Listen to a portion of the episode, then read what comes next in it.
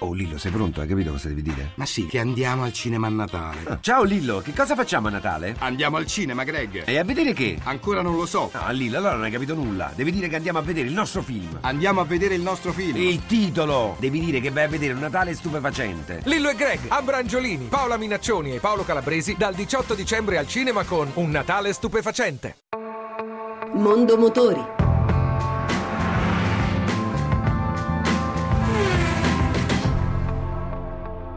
Buon pomeriggio e buon ascolto da Lucia Voltan. Con il 2014 si conclude un altro anno difficile per il mercato dell'automobile, anche se si intravedono alcuni segnali positivi. Roberto Livi, direttore relazioni istituzionali e comunicazione di BMW Italia. I dati complessivi danno dei segni di cambiamento, è stato comunicato anche dall'URAI, si cominciano a vedere anche dei segnali di ripresa che speriamo possano diventare più strutturali nel corso del 2015.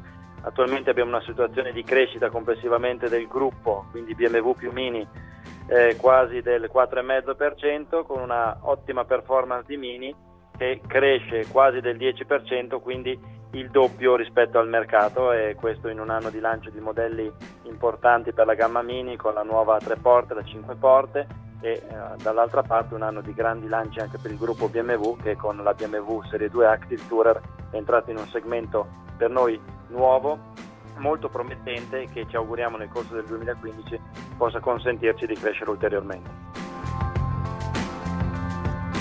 Oltre che di bilancio, questo è il momento di pianificare le novità. Dunque, cosa vedremo di nuovo nel 2015? Roberto Matteucci, amministratore delegato Opel Italia. Abbiamo un'offensiva sulle vetture piccole. La famiglia delle Adam si accresce di questa versione definita ROX.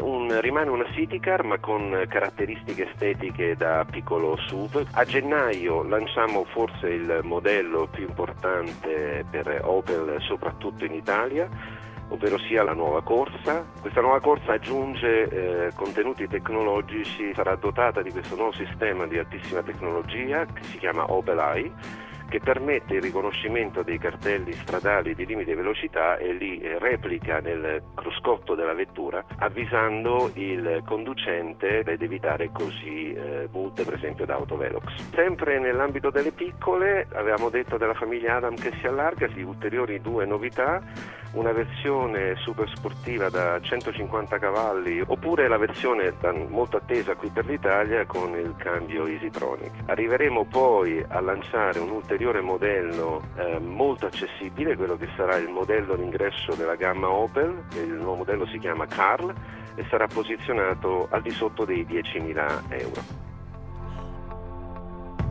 E anche per oggi abbiamo concluso. Se volete riascoltare questa ma anche le altre puntate potete farlo al sito radio1.rai.it. L'appuntamento con Mondo Motori è per lunedì prossimo, sempre dopo il giro delle 14.30. Buon pomeriggio.